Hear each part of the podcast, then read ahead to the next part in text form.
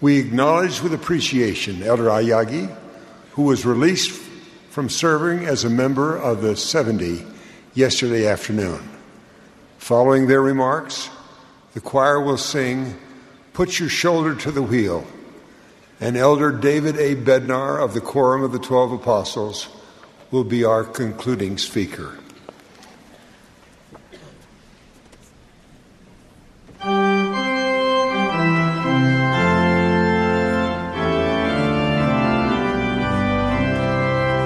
This is the 185th Semi Annual General Conference of The Church of Jesus Christ of Latter day Saints. This is the 185th Semi Annual General Conference of The Church of Jesus Christ of Latter day Saints on KSL FM Midvale, KSL Salt Lake City.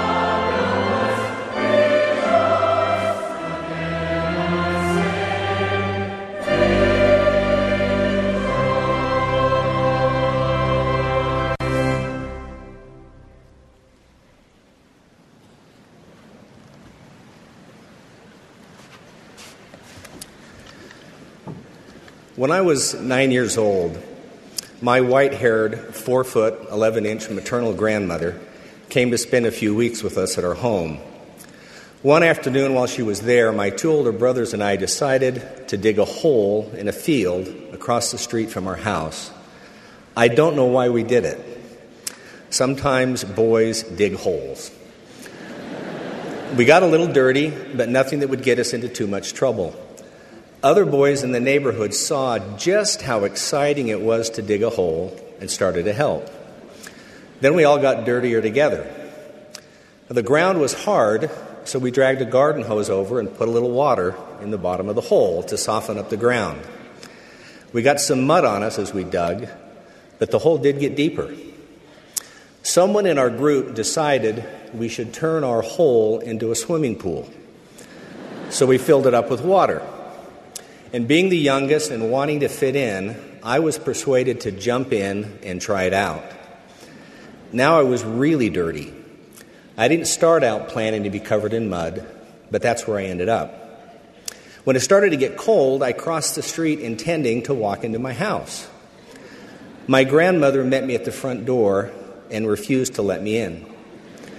She told me that if she let me in, I would track mud into the house that she had just cleaned. So I did what any nine year old would do under the circumstances and ran to the back door. but she was quicker than I thought. I got mad, stomped my feet, and demanded to come into the house, but the door remained closed. I was wet, muddy, cold, and in my childhood imagination thought I might die in my own backyard. Finally, I asked her what I had to do to come into the house, and before I knew it, I found myself standing in the backyard while my grandmother sprayed me off with a hose. After what seemed like an eternity, my grandmother pronounced me clean and let me come into the house. It was warm in the house and I was able to put on dry, clean clothes.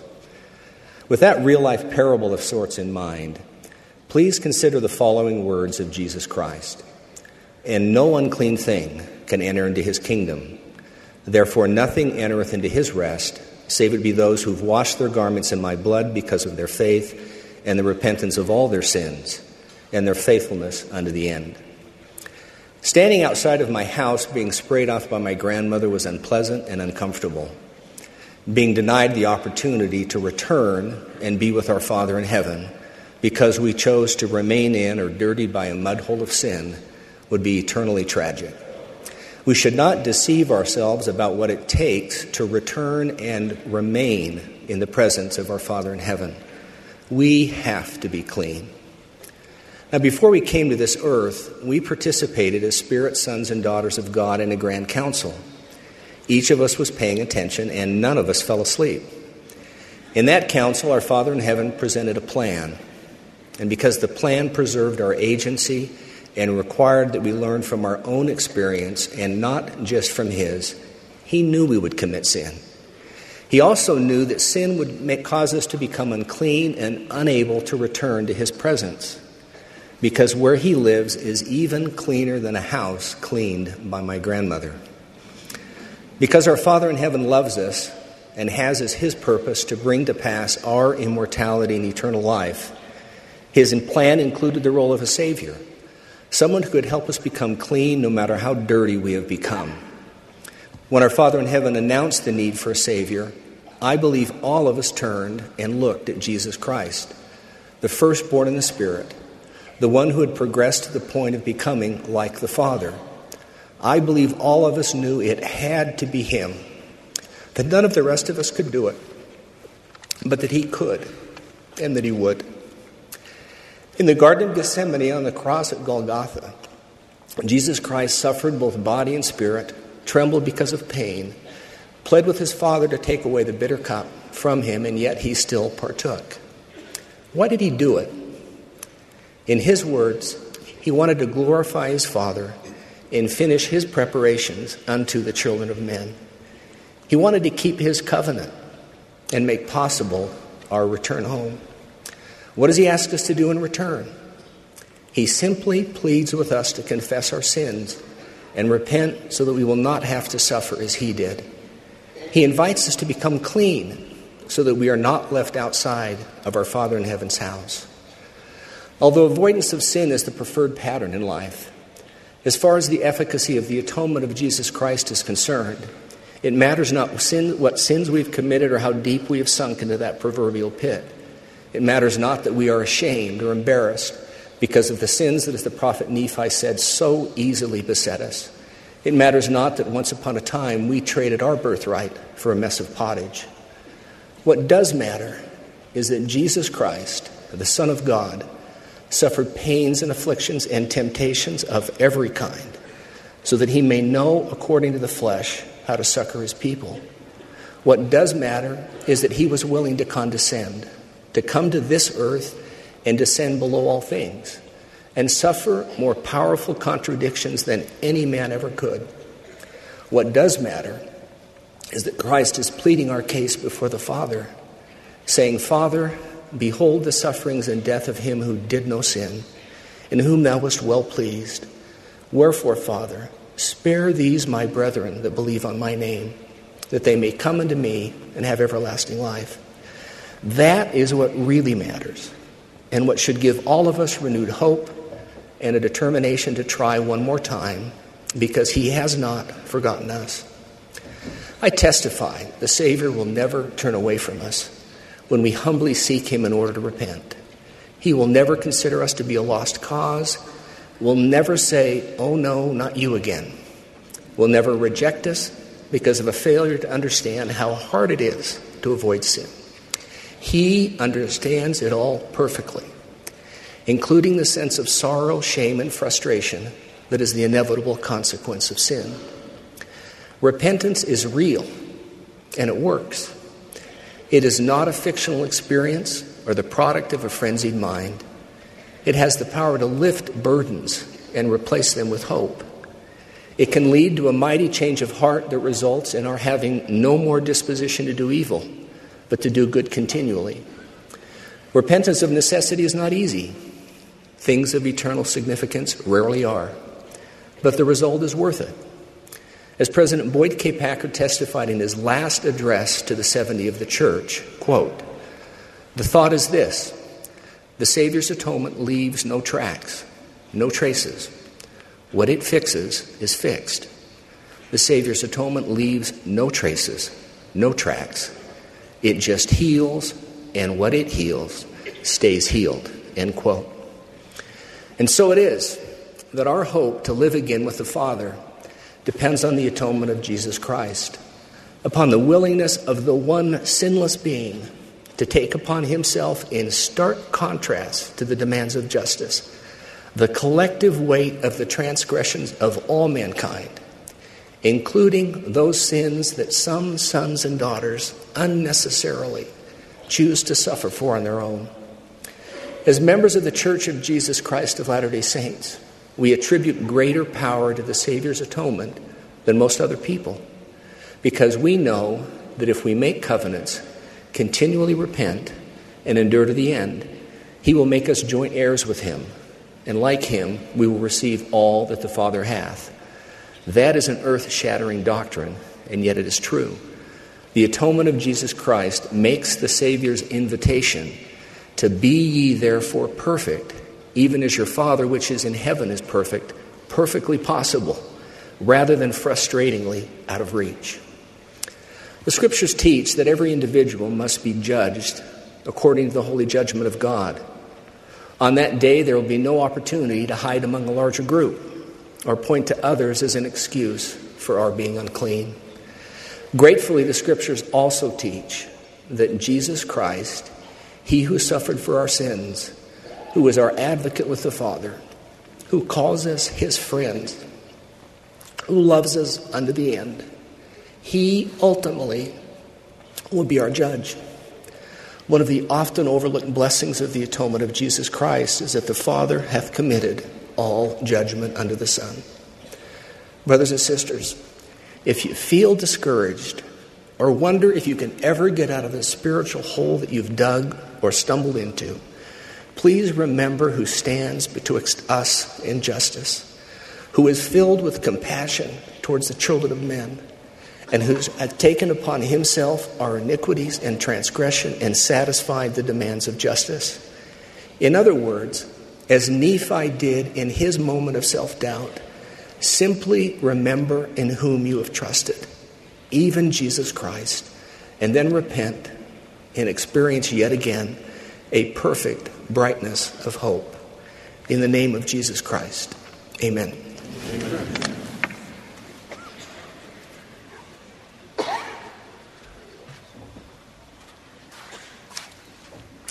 In his mortal ministry, Jesus worked such mighty miracles of healing and taught with such authority and power that the scripture says his fame went throughout all Syria, and there followed him great multitudes of people.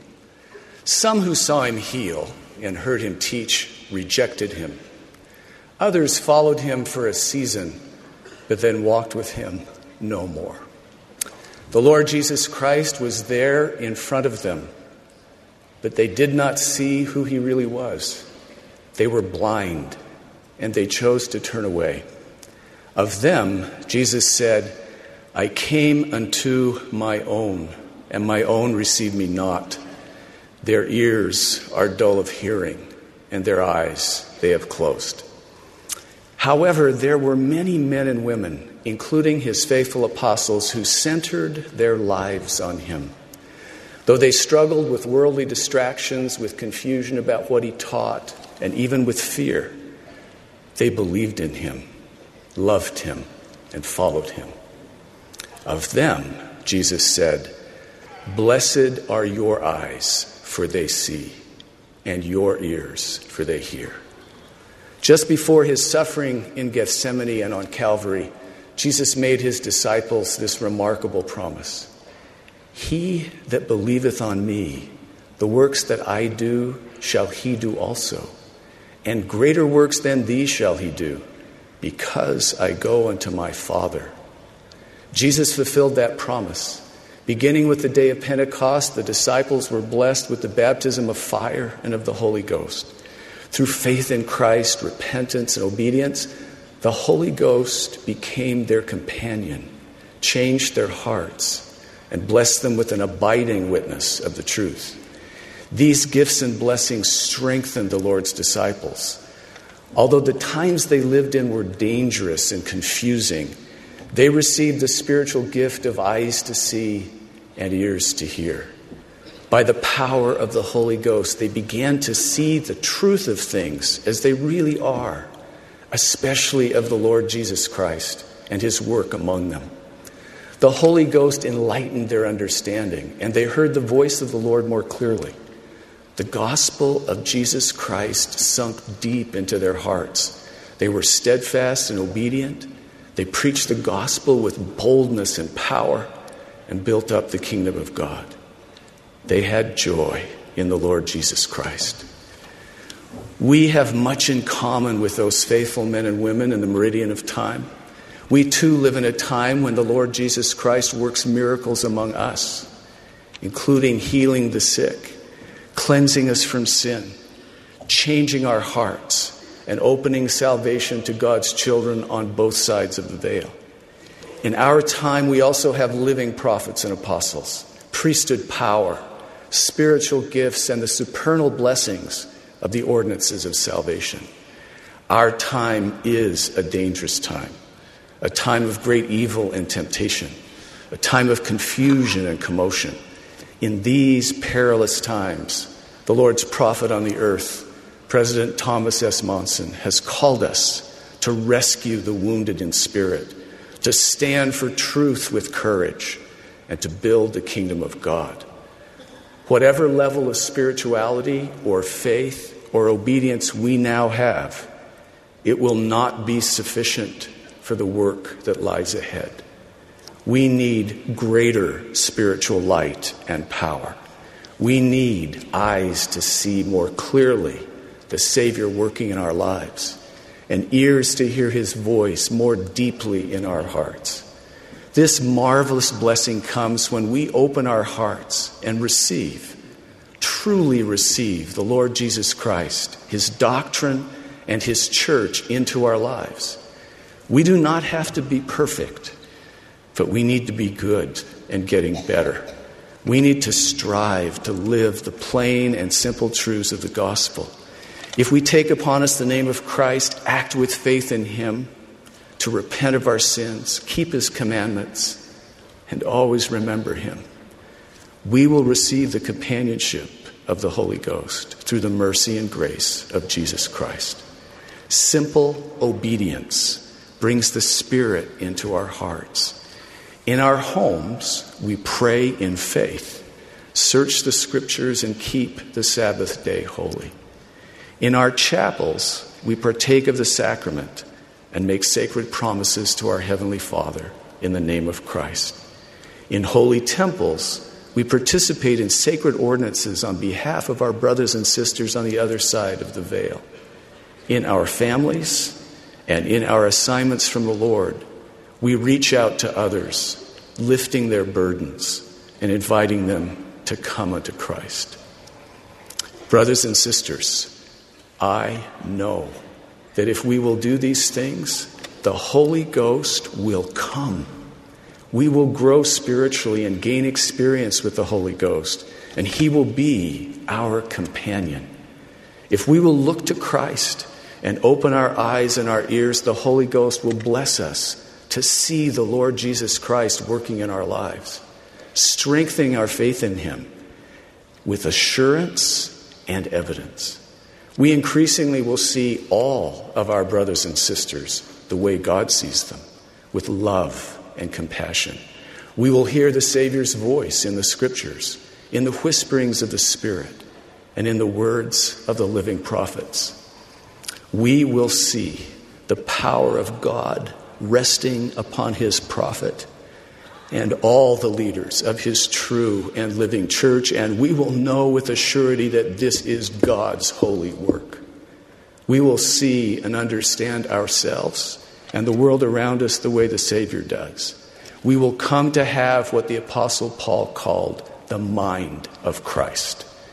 We will have eyes to see and ears to hear, and we will build the kingdom of God. Life may get hard confusing, painful, and discouraging. I bear you my witness that through the companionship of the Holy Ghost, the light of the gospel of Jesus Christ will cut through the confusion, the pain, and the darkness, whether it comes in a remarkable burst or in a gentle flow. That glorious spiritual power will infuse healing love and comfort into the repentant, wounded soul. Dispel darkness with the light of truth and cast out discouragement with hope in Christ. We will see these blessings come, and we will know by the witness of the Spirit that it is the Lord Jesus Christ working in our lives. Our burdens truly will be swallowed up in the joy of our Redeemer. An experience my mother and father had many years ago illustrates the importance and power of eyes to see and ears to hear. In 1982, my parents were called to serve in the Philippines Davao Mission. When my mother opened the letter and saw where they were called, she exclaimed to my father, No, you've got to call them and tell them we can't go to the Philippines. They know you have asthma. My father had suffered with asthma for many years, and my mother was very worried about him. A few nights later, my mother woke up my dad at about 2:30 a.m. She said, "Merlin, did you hear that voice?" "No, I didn't hear any voice." "Well, I've heard the same voice 3 times tonight saying, "Why are you worried? Don't you know that I know he has asthma. I will take care of him and I will take care of you. Get yourself ready to serve in the Philippines. My mother and father served in the Philippines and had a marvelous experience. The Holy Ghost was their companion and they were blessed and protected. My father never had any problems with his asthma. He served as the first counselor in the mission presidency, and he and my mother trained hundreds of missionaries and thousands of faithful Latter day Saints in preparation for the coming of wards and stakes on the island of Mindanao. They were blessed with eyes to see and ears to hear. Brothers and sisters, I bear witness of Jesus Christ. I know He lives. He is our Savior and Redeemer. I know that if we receive Him into our lives and live the plain and simple truths of His gospel, we will enjoy the companionship of the Holy Ghost. We will have the precious gift of eyes to see and ears to hear. I so testify in the sacred name of Jesus Christ. Amen.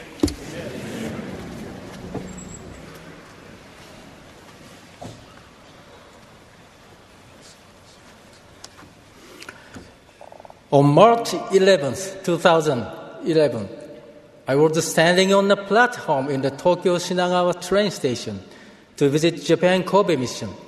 At approximately 2:46 p.m., a 9-point magnitude massive earthquake struck. I was not able to stand because of the intense shaking, and I held, held tightly to a stair rail. Lights nearby ceiling began falling to the floor. All of Tokyo was in a panic. Fortunately, I was not injured, and four hours later, I was relieved to learn that my entire family was safe. On television, there was a stream of terrifying, shocking footage. A massive tsunami surged into the Sendai mission area, sweeping away everything in its path cars, houses, factories, and fields. I would stand by the tragic images and I wept. And I fervently prayed that our Heavenly Father's protection and assistance would be upon the people on living this er, region that I saw their lab.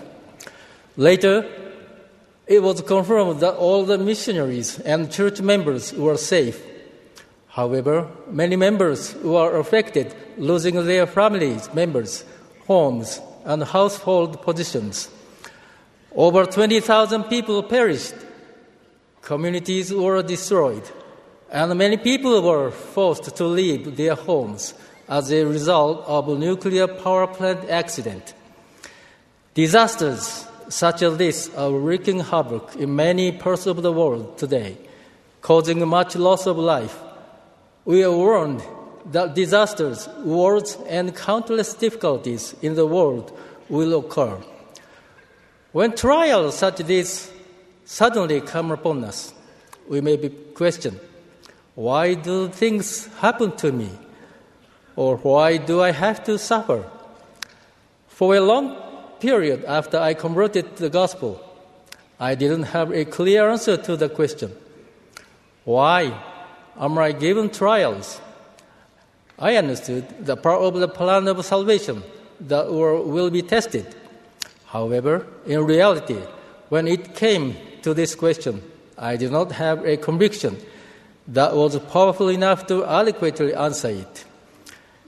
But there came to time in my life when I too experienced a major trial. When I was 30 years old, I was visiting the Nagoya mission as a part of my work. After the meeting, mission president kindly arranged for elders to drive me to the airport.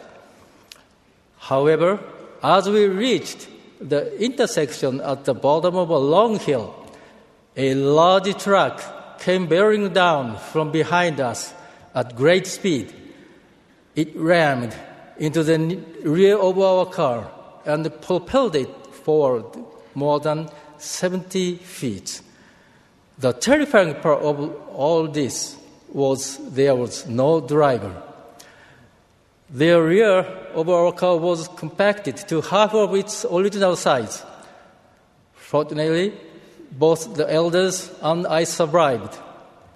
However, on the following days, I began experiencing pain in my neck and shoulders and developed a severe headache. From that day, I couldn't sleep and I was forced to live each day with both physical and mental pain.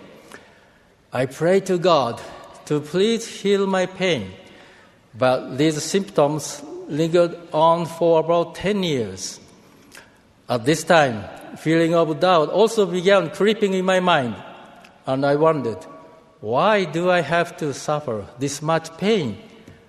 However, even though the kind of healing I sought was not granted, I strived to be faithful in keeping God's commandments. I continued to pray that I would be able to resolve the questions I, have, I had about my trials.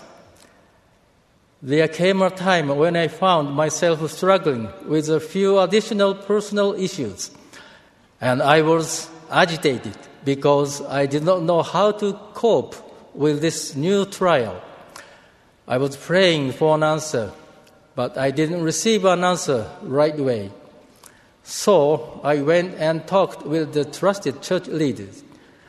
As we were talking with love in his voice, he said, Brother Aoyagi, isn't your purpose for being on this earth to experience this trial? Isn't it to accept all the trials of this life for what they are and then leave the rest up to the Lord? Don't you think that this problem will be resolved when we are resurrected? When I heard these words, I felt the Spirit of the Lord very strongly.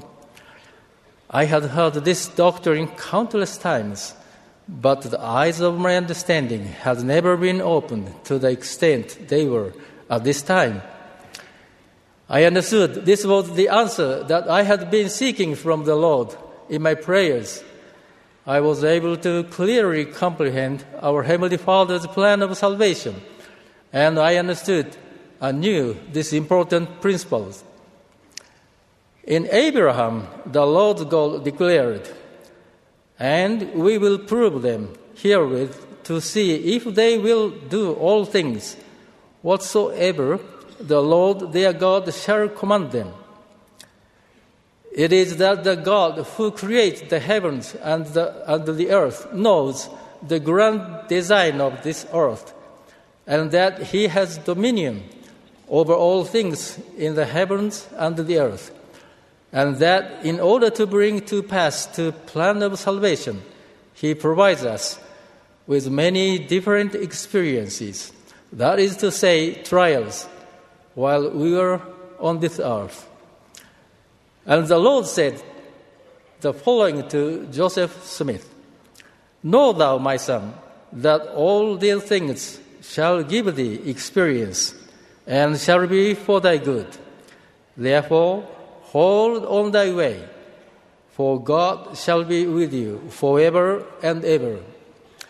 The trials of this earth, including illness and death, are the part of the plan of salvation and are inevitable experiences. It is necessary for us to hold on thy way and accept our trials with faith. However, the purpose of our lives is not merely to endure trials. Heavenly Father sent His beloved Son Jesus Christ as our Savior and Redeemer so we could overcome the trials we face on this earth. In order to, in other words, He makes our weak things become strong. He atones for our sins and our imperfections, and He makes it possible for us to obtain immortality and eternal life. President Henry B. Eyring stated, But the test a loving God has set before us is not to see if we can endure difficulty it is to see if we can endure it well. We pass the test by showing that we remember Him and the commandments He gave us. Hold on thy way is a key choice during times of trial. Turn one's heart to God, especially when we face trials. Humbly obey the commandments of God show faith to reconcile one's wishes with the will of God. Let's now think, uh, let's now consider that uh, rear end collision in Nagoya. I could have died in that accident. Nevertheless, through the Lord's grace, miraculously, I survived. And I know that my suffering was for my learn, uh, learning and for my growth. Heavenly Father schooled me to temper my patience, to develop empathy, and to comfort those who are suffering. Realizing this, my heart was filled with feeling of thankfulness towards my Heavenly Father for this trial. Put God first, regardless of the trials you face. Love God. Have faith in Christ and entrust yourself to Him in all things Moroni makes the following promise to such people And if ye shall deny yourselves of all ungodliness and love God with all your might, mind, and strength, then is His grace sufficient for you, that by His grace ye may be perfect in Christ. I sincerely testify that the God Father and His beloved Son Jesus Christ live, and that God promises to those who hold on thy way and love Him will be fulfilled even in the midst of trials. In the sacred name of Jesus Christ. Amen.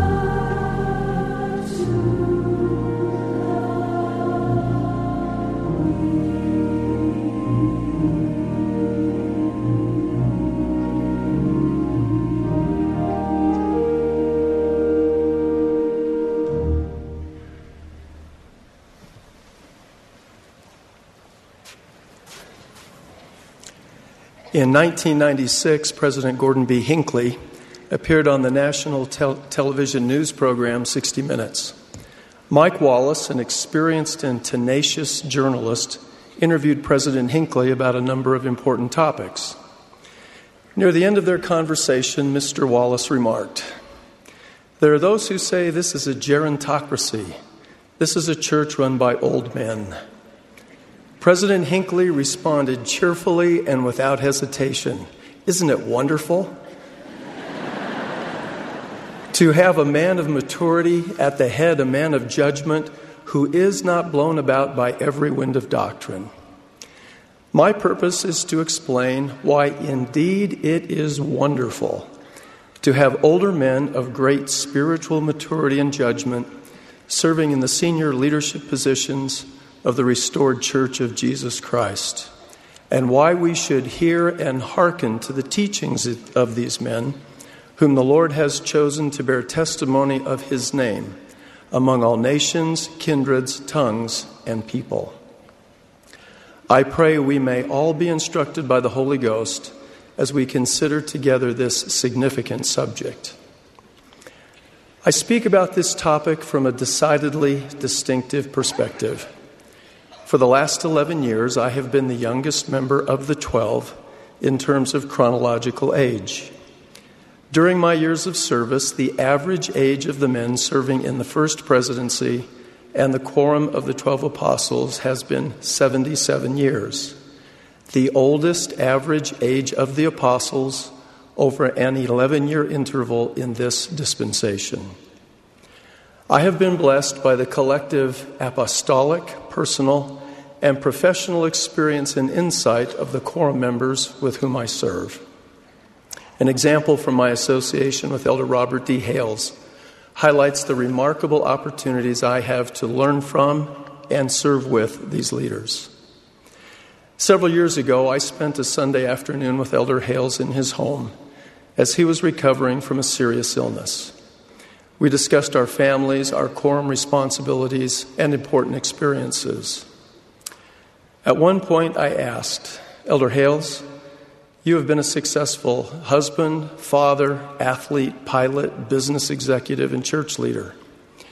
What lessons have you learned as you have grown older and been constrained by decreased physical capacity? Elder Hales paused for a moment and responded When you cannot do what you have always done, then you only do what matters most.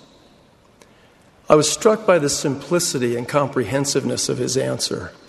My beloved apostolic associate shared with me a lesson of a lifetime, a lesson learned through the crucible of physical suffering and spiritual searching. The limitations that are the natural consequence of advancing age can, in fact, become remarkable sources of spiritual learning and insight. The very factors many may believe limit the effectiveness of these servants can become some of their greatest strengths. Physical restrictions can expand vision. Limited stamina can clarify priorities. Inability to do many things can direct focus to a few things of greatest importance. Some people have suggested younger, more vigorous leaders are needed in the church to address effectively the serious challenges of our modern world. But the Lord does not use contemporary philosophies and practices of leadership to accomplish his purposes. We can expect the president and other senior leaders of the church will be older and spiritually seasoned men. The Lord's revealed pattern of governance by councils in His church provides for and attenuates the impact of human frailties. Interestingly, the mortal limitations of these men actually affirm the divine source of the revelations that come to and through them. Truly, these men are called of God by prophecy. I've observed in my brethren at least a part of the Lord's purpose for having older men of maturity and judgment serve in senior leadership positions of the church. These men have had a sustained season of tutoring by the Lord, whom they represent, serve, and love. They have learned to understand the divine language of the Holy Spirit and the Lord's patterns for receiving revelation. These ordinary men have undergone a most extraordinary developmental process that has sharpened their vision, informed their insight, engendered love for people from all nations and circumstances, and affirmed the reality of the restoration. I have witnessed repeatedly my brethren striving diligently to fulfill and magnify their responsibilities while struggling with serious physical problems. These men are not spared from affliction. Rather, they are blessed and strengthened to press forward valiantly while suffering in and with affliction. Serving with these representatives of the Lord, I have come to know their greatest desire is to discern and do the will of our Heavenly Father and His beloved Son. Counseling with my brethren, inspiration has been received, and decisions have been made that reflect a degree of light and truth far beyond human intelligence, reasoning, and experience. Working together in unity on perplexing problems, our collective understanding of an issue has been enlarged in marvelous ways by the power of the Holy, Holy Ghost. I am blessed to observe on a daily basis the individual personalities, capacities, and noble characters of these leaders. Some people find the human shortcomings of the brethren troubling and faith diminishing. For me, those imperfections are encouraging and faith promoting. I have now witnessed six of my brethren receive a transfer through physical death to, the, to new responsibilities in the spirit world. President James E. Faust, President Gordon B. Hinckley, Elder Joseph B. Wirthlin, Elder L. Tom Perry, President Boyd K. Packer, and Elder Richard G. Scott. These valiant brethren devoted their whole souls to testifying of the name of Jesus Christ in all the world the totality of their teachings is priceless. These servants shared with us in the concluding years of their mortal ministries powerful spiritual summaries of lessons learned through decades of consecrated service. These leaders imparted truths of great worth at a time when some may believe they had the least to give. Consider the final teachings of great prophets in the scriptures. For example, Nephi concluded his record with these words For thus hath the Lord commanded me, and I must obey. Near the end of his life, Jacob admonished, Repent ye, and enter in at the strait gate, and continue in the way which is narrow, until ye shall obtain eternal life. Oh, be wise. What can I say more? Moroni completed his work of preparing the plates with a hopeful anticipation of the resurrection. I soon go to rest in the paradise of God until my spirit and body shall again reunite, and I am brought forth triumphant through the air to meet you before the pleasing bar of the great Jehovah, the eternal judge of both quick and dead. Brothers and sisters, you and I are blessed to learn from the benedictory teachings and testimonies of latter day prophets and apostles. The names today are not Nephi, Jacob, and Moroni, but President Faust, President Hinckley, Elder Wirthlin, Elder Perry, President Packer, and Elder Scott. I'm not suggesting the final messages of these beloved men necessarily were the most noteworthy or important of their ministries. However, the sum of their spiritual learning and life experiences enabled these leaders to emphasize eternal truths with absolute authenticity and great penetrating power. In his last General Conference address in April of 2007, President Faust declared The Savior has offered to all of us a precious peace through his atonement. But this can come only as we are willing to cast out negative feelings of anger, spite, or revenge. Let us remember that we need to forgive to be forgiven with all my heart and soul. I believe in the healing power that can come to us as we follow the counsel of the Savior to forgive all men. President Faust's message is a powerful lesson of a lifetime from a man I love and one of the most forgiving men I have ever known. President Hinckley testified in his last General Conference in October of 2007. He said, I affirm my witness of the calling of the prophet Joseph, of his works, of the sealing of his testimony with his blood as a martyr to the eternal truth. You and I are faced with the stark question of accepting the truth of the first vision and that which followed it. On the question of its reality lies the very validity of this church. If it is the truth, and I testify that it is, then the work in which we are engaged is the most important work on the earth. President Hinckley's witness affirms a powerful lesson of a lifetime from a man I love and know was a prophet of God. Elder Wirthlin delivered his final General Conference message in October of 2008. He said, I still remember my mother's advice, given to me long ago on that day when my team lost a football game. Come what may and love it. Adversity, if handled correctly, can be a blessing in our lives. As we look for humor, seek for the eternal perspective, understand the principle of compensation, and draw near to our Heavenly Father, we can endure hardship and trial. We can say, as did my mother, come what may, and love it. Elder Wirthlin's message is a powerful lesson of a lifetime from a man I love and who was a living sermon of overcoming difficulties through faith in the Savior.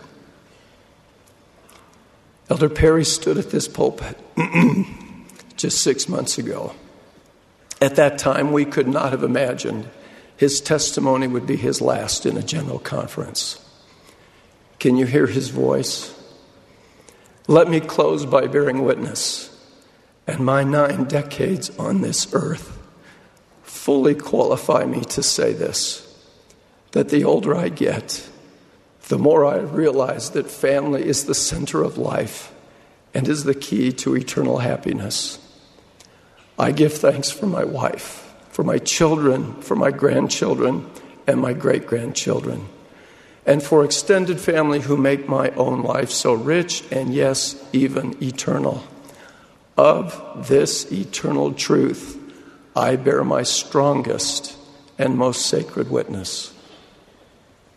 Elder Perry's message is a powerful lesson of a lifetime from a man I love and who understood through vast experience the essential relationship between family and eternal happiness. President Packer emphasized in General Conference six months ago the Father's plan of happiness, the Savior's atonement, and eternal families. Said he, I bear witness that Jesus is the Christ and the Son of the living God. He stands at the head of the church. Through his atonement and the power of the priesthood, families which are begun in mortality can be together through the eternities. I am so grateful for the atonement which can wash clean every stain, no matter how difficult, or how long, or how many times repeated. The atonement can put you free again to move forward cleanly and worthily. President Packer's final message is a lesson of a lifetime from a man I love and who emphatically and repeatedly declared that the purpose of all activity in the church is to see that a man and a woman with their children are happy at home, sealed together for time and all eternity. Elder Scott proclaimed in his last General Conference talk in October 2014 he taught. We came to mortal life precisely to grow from trials and testing. Challenges help us become more like our Father in heaven, and the atonement of Jesus Christ makes it possible to endure those challenges. I testify that as we actively come unto Him, we can endure every temptation, every heartache, every challenge we face.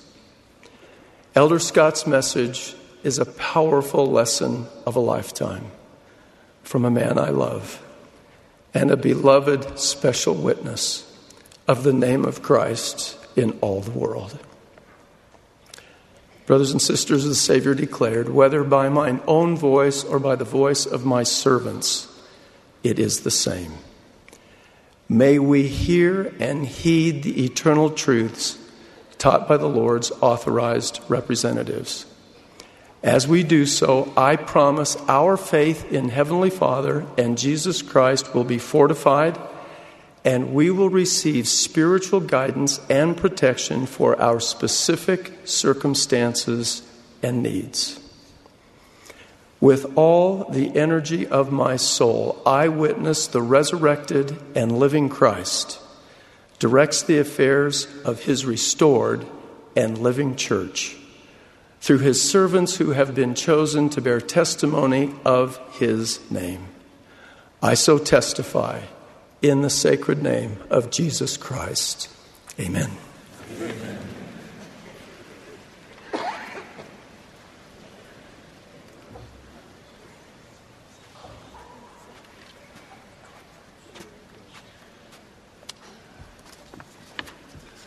At the conclusion of the conference, we express gratitude to our Heavenly Father and the Lord Jesus Christ for the outpouring of the Spirit which we have felt for all that has been said and done. We express sincere appreciation to all who have worked so diligently to prepare for these services. We thank all those who have spoken and those who have provided the uplifting music. The choir will now close this conference by singing Love One Another. The benediction will then be offered by Elder Scott D. Whiting of the 70. Thank you, brothers and sisters, for your faithful and righteous lives. May the Lord bless and sustain you.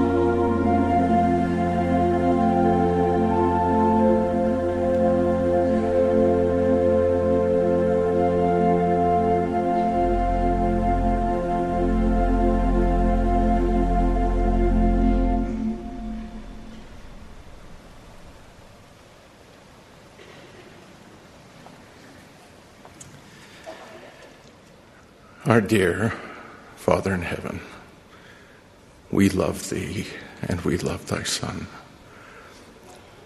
We come before thee at the close of this, the 185th semi-annual General Conference, with great gratitude in our hearts, Father, for the opportunity that we've had to sit at the feet of prophets, seers, and revelators.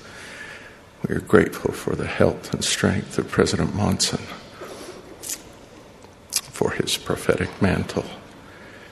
We're grateful for the revelation that we have seen as three new special witnesses of the name of thy Son have been called, and we pray a blessing to be upon them and their families, and also upon the families of the quorum members whom they will now associate with. We are mindful of those who have departed. We love them. We pray a blessing of comfort and strength to be upon their families. Father, this is thy holy day. This is thy Sabbath. It has been a delight unto us. And we pray that this conference and our worship here will be received as a sign